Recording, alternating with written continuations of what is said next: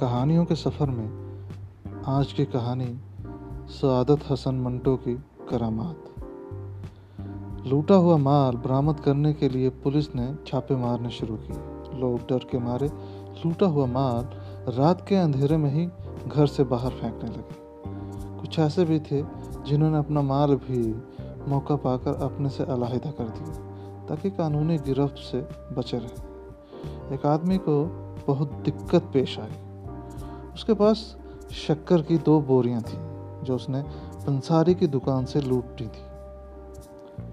एक को तो वो जूं तू रात के अंधेरे में पास वाले कुएँ में फेंक आया, लेकिन जब दूसरी उठाकर उस, उसमें डालने लगा तो खुद भी साथ ही चला गया। शोर सुनकर लोग इकट्ठे हो गए, कुएँ में रस्सियाँ डाली गई।